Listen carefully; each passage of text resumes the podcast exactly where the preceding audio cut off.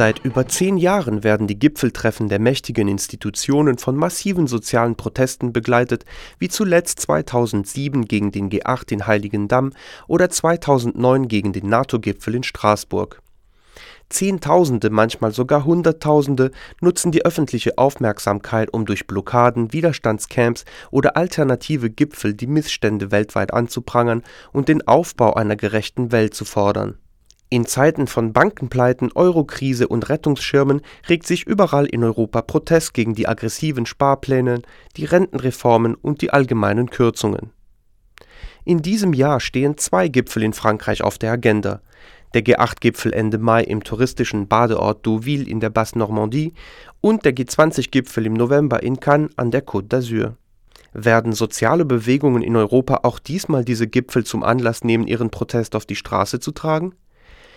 Der Aufruf des europäischen Netzwerks Dissent lässt eine Strategieänderung erahnen.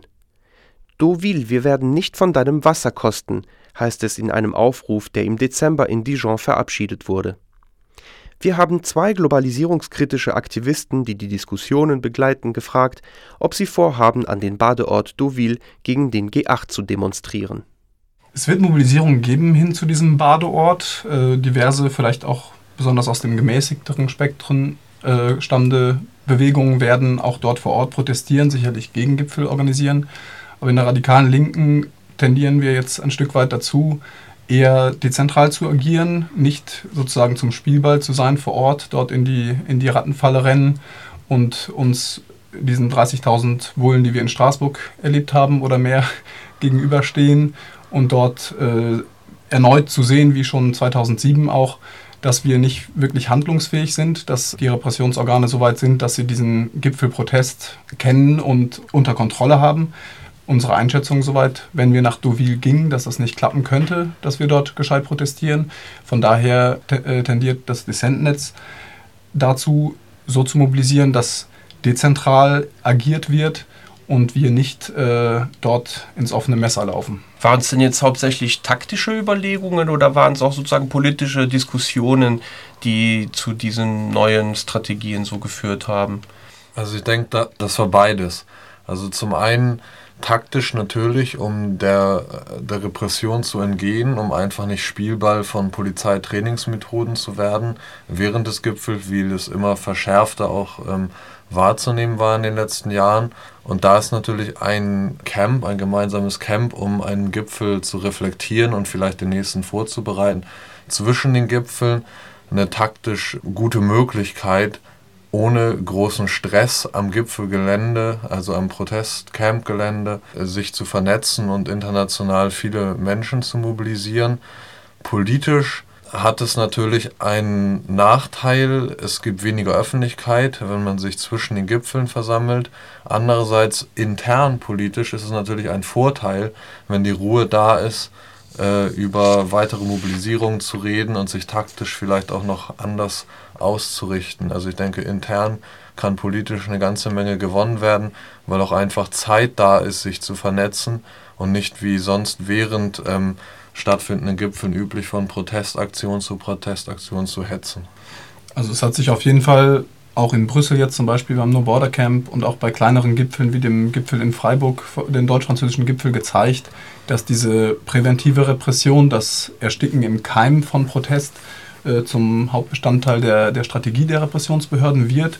Und es war auch schon der Ansatz 2009 zu dezentralisieren, äh, anlässlich des Gipfels in Aquila in, in Italien, wo quasi die Bewegungen vor Ort gesagt haben, wir werden jetzt mehr die Ministerinnen treffen, äh, stören. Also es gab in Turin große Proteste zum Beispiel anlässlich des Bildungsministerinnen-Gipfels, auch besser vermitteln zu können, sozusagen einzelne Themen aufzugreifen, dezentral und nicht dieses Hyper-Event vor Ort mitzuspielen, was auch deutlich schwerer ist zu stören, was wir auch so offensichtlich nicht mehr real schaffen oder nicht geschafft haben die letzten Jahre.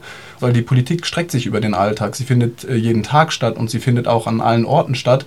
Und äh, so zu tun, als wäre jetzt das große Pro Problem dort versammelt vor Ort, als könnten wir dort zwei, drei Tage lang was ausrichten und dann auch relativ wenig mitnehmen in unseren Alltag davon. Also es, es geht schon real um Strategiewechsel, daraus zu lernen, äh, wie sehr laufen wir ins Messer und wie schaffen wir es eher, dieses Messer zu, äh, stumpfer zu bekommen, indem wir Leute vor Ort ansprechen und zwar überall vor Ort. Und vielleicht kommen wir dahin, das noch be besser aufzuspalten, auch unsere Kräfte besser einzuschätzen und einfach eine größere Handlungsfähigkeit durch Dezentralität zu gewinnen. Dezentrale Aktionen während und ein Camp im Sommer zwischen den beiden Gipfeln ist also der Vorschlag der Dissent-Aktivistinnen.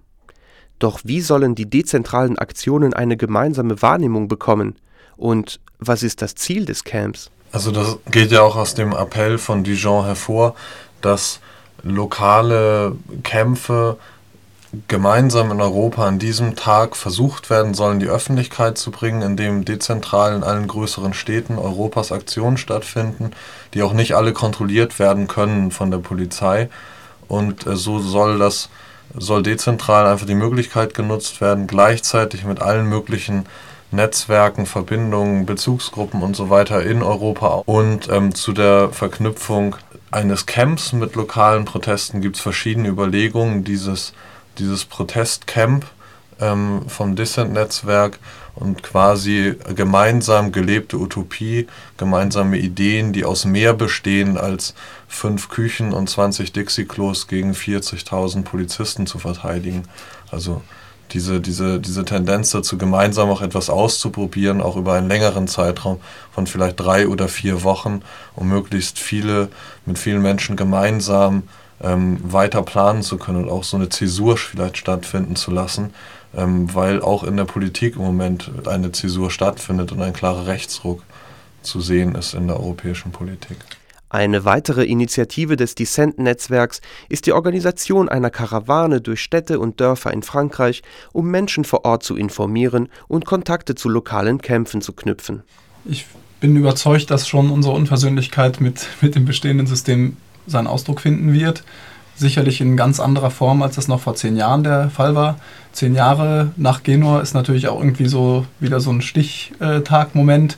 Ich bin aber eigentlich optimistisch, dass wir einen Transformationsprozess dieser Bewegung gerade erleben und durchmachen und die Organisierung, auch die autonome Organisierung, ihren wahrhaftigen, sinnvollen Ausdruck finden könnte, indem sie nicht äh, ausschließlich das Spektakel bedient, sondern sich mehr Zeit nimmt, sich besser vernetzt, mehr die Leute vor Ort trifft, durch diese Karawane, durch ein längeres Camp auch mehr inhaltlich arbeiten kann und diese Vernetzung eine andere Qualität gewinnt. Es wird nicht so dicht sein wie vielleicht äh, Genua, Göteborg, Prag und so weiter. Es werden nicht ein paar Tage sein vor Ort mit Gegengipfel, tausend Aktionen, eine hastige Sache nach der anderen und vielleicht am Ende recht wenig, was hängen bleibt, sondern es ist eher ein, glaube ich, möglicherweise stabilerer, langwierigerer Prozess, wo wir real dann ins Geschehen langfristig wieder in der Lage sein werden, einzugreifen. Und vielleicht überlassen wir jetzt erstmal die großen Gegengipfel vor Ort ausschließlich denen, die das so richtig sinnvoll finden. Denn da sind in den letzten Jahren schon einige Zweifel aufgekommen. Auch ganz praktische Zweifel, weil wir da dem europäischen Polizeistaat nicht so richtig hinterherkommen. Ja, ich denke, dass der ähm, europäische oder internationale Aktionstag zum G8-Gipfel eine Chance sein wird für die ähm, antikapitalistische linksradikale Bewegung, ähm, zu zeigen, wie gut sie sich selbst organisieren kann, dezentral, jede, jedes Netzwerk, jede Gruppe vor Ort und was sie auf die Beine stellen kann für diese Tage. Und dann freue ich mich darauf zu sehen, ähm, inwieweit das Ganze dann am 1. Juni oder wenn die Berichte auf Indie Media über die Zeitung laufen, in wie groß der Erfolg ist und wie sehr Leute sich freuen, auch dezentral vieles auf die Beine gestellt zu haben und inwieweit dann auch lokale Kämpfe über einen gemeinsamen Aktionstag zusammenwachsen.